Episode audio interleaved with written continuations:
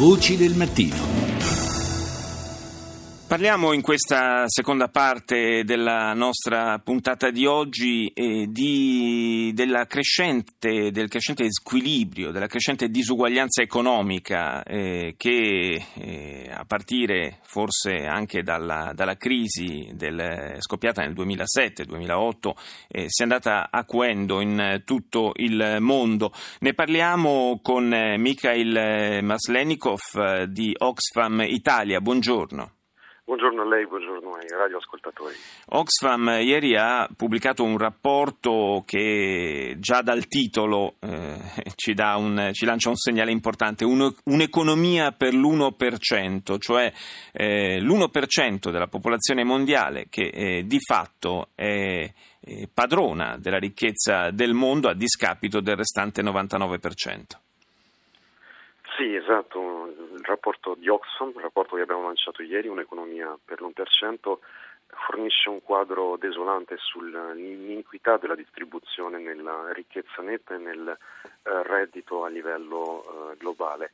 Nel 2015 eh, 62 miliardari super ricchi possedevano la stessa ricchezza della metà più povera della popolazione, eh, parliamo di una cifra superiore ai 3 eh, miliardi e mezzo di persone una ricchezza che è andata concentrandosi ed aumentando.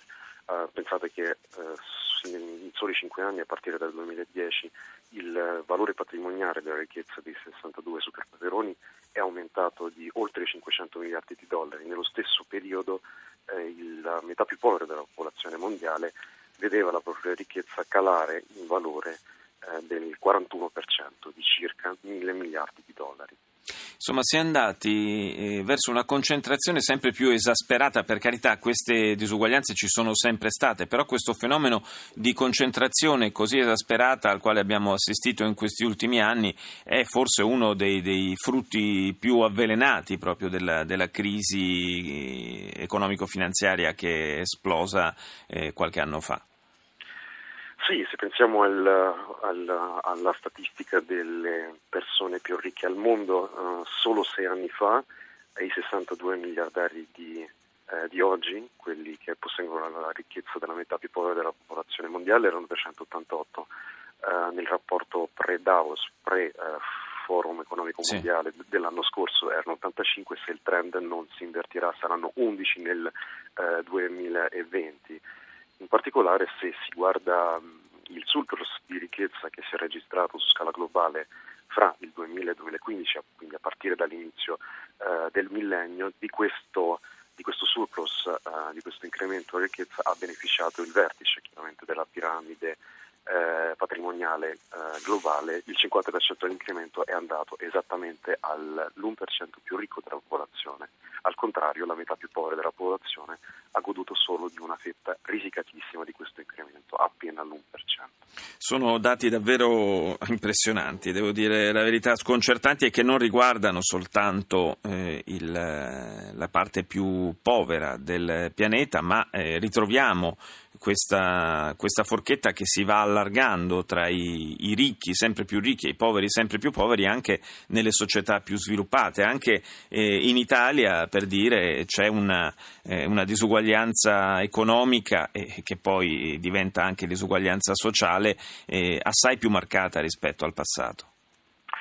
Sì, anche se più propriamente, eh, parlando di disuguaglianza economica, dobbiamo parlare della disuguaglianza nei livelli di eh, reddito di mercato, quindi prima di tassazione, trasferimenti sociali o dei redditi pro capite disponibili, ovvero effettivamente quanto rimane nelle tasche eh, dei nostri connazionali, nel caso italiano, eh, dopo l'intervento fiscale da parte dello Stato. Se guardiamo i dati per la ricchezza che Oxfam Italia ha analizzato per il nostro Paese, attualmente, o meglio al 2015, il 20% più ricco della popolazione possedeva più di due terzi della ricchezza nazionale.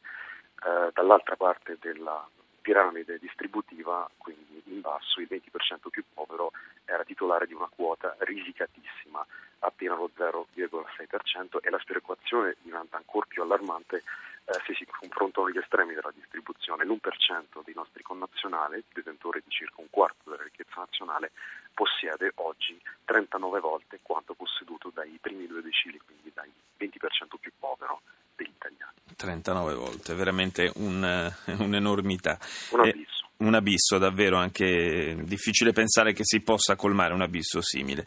Eh, Oxfam eh, chiede fra le varie cose chiede anche una eh, politica più attenta eh, rispetto all'elusione fiscale, rispetto ai paradisi fiscali che continuano a sopravvivere ad onta di tutte le dichiarazioni di principio alle quali abbiamo assistito in questi anni. Sì, Oxfam uh, propone una serie di misure per uh, invertire questa tendenza e per contrastare la, uh, la, i livelli di disuguaglianza globale ma anche nazionale a cui assistiamo oggigiorno. E non parliamo chiaramente soltanto di una, di una situazione di profonda ingiustizia sociale ma la riduzione della disuguaglianza ha anche vantaggi e benefici economici, si pensi che eh, se i livelli non fossero uh, come quelli registrati oggigiorno, secondo le stime della stessa Ocse, eh, avremmo uh, recuperato, non avremmo perso uh, un circa 8% di PIL sì. nazionale. E chiaramente sì, chiediamo un intervento serio in, in materia di politica fiscale, da una parte una maggiore progressività del nostro sistema di tassazione, le cure fiscali la curva fiscale italiana è più altissima rispetto al, um, agli altri paesi e ovviamente un recupero di risorse laddove ci sono.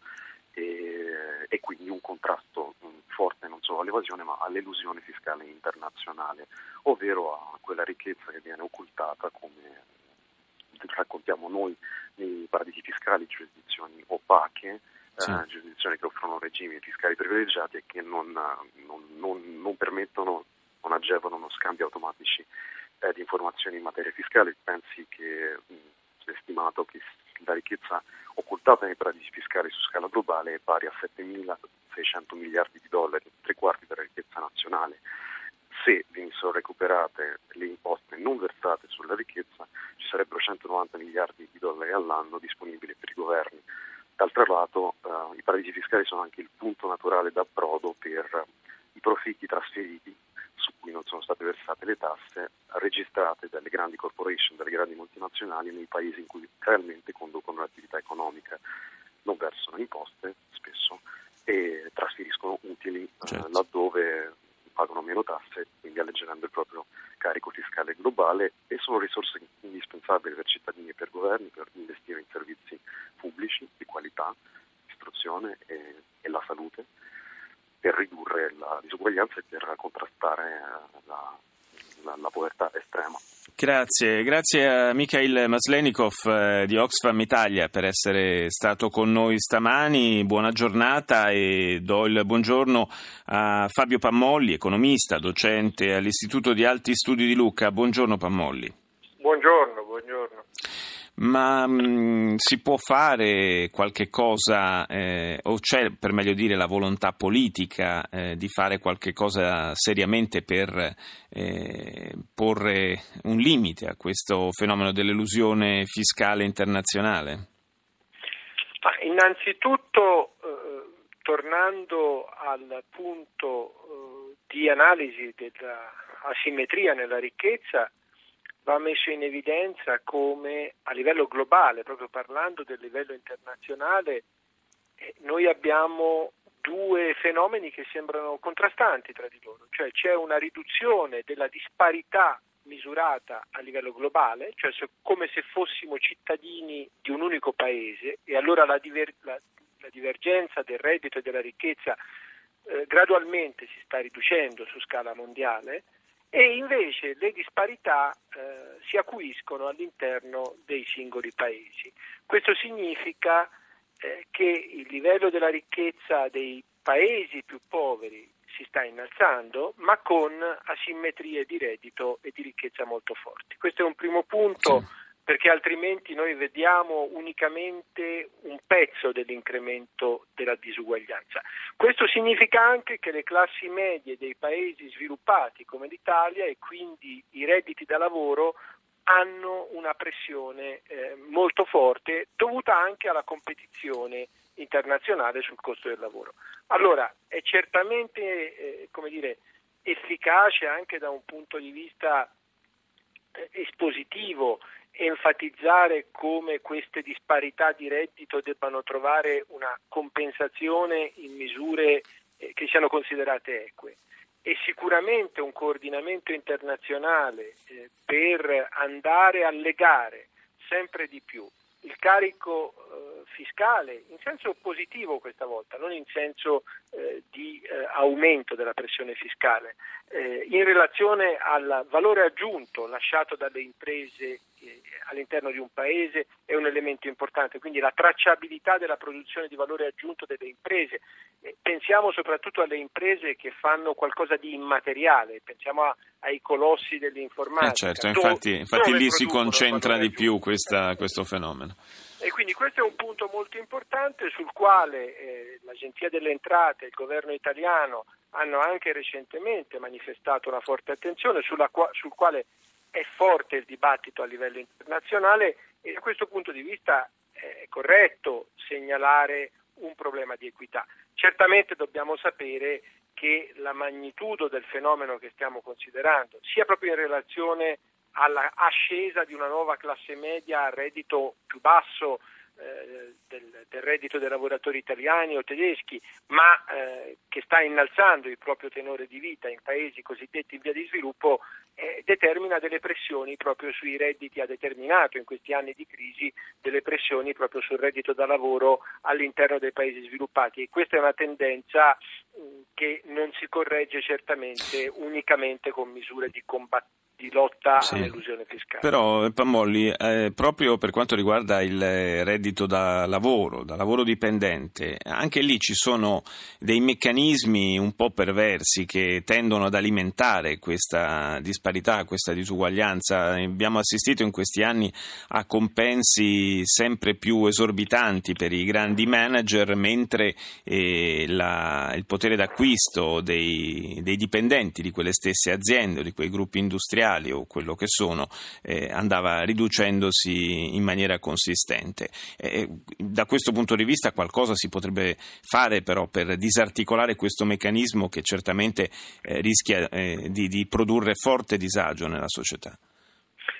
Qualcosa si può fare in parte se ricordiamo ciò che è accaduto in Francia, sia con una riforma del sistema fiscale proprio nel senso di andare a penalizzare i redditi più alti, ma anche poi con una serie di manifestazioni anche interne ad alcune grandi aziende, proprio di denuncia di queste disparità di reddito molto elevate, abbiamo visto che c'è un'attenzione crescente per questo fenomeno. Certamente dobbiamo pensare che nel momento in cui i compensi dei manager eh, a livello più elevato sono collegati alla creazione di valore azionario sui mercati finanziari per gli azionisti, che d'altra parte siamo noi stessi investitori, quindi è un aspetto diciamo, che dobbiamo valutare in tutte le sue peculiarità, in tutte le sue interdipendenze, è chiaro che questi compensi hanno un andamento che non è legato alla ricchezza reale prodotta in un certo anno, ma è legato all'incremento di ricchezza finanziaria e dividendi distribuiti.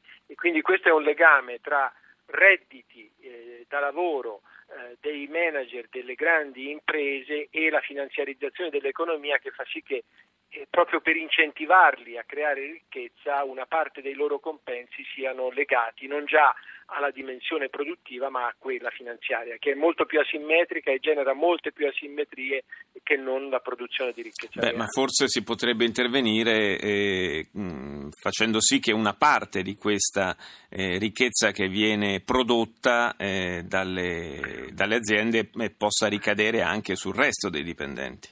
E anche qui torniamo intanto a modelli diversi da paese a paese, perché se noi guardiamo il modello di governance tedesco e lo confrontiamo con quello dei paesi anglosassoni, vediamo che eh, la lunga tradizione di dialogo tra il sindacato e eh, appunto l'impresa in Germania ha portato a forme di attenuazione di queste asimmetrie e di redistribuzione dei, dei eh, guadagni dell'azienda anche sui lavoratori, quindi ci sono forti differenze da paese a paese.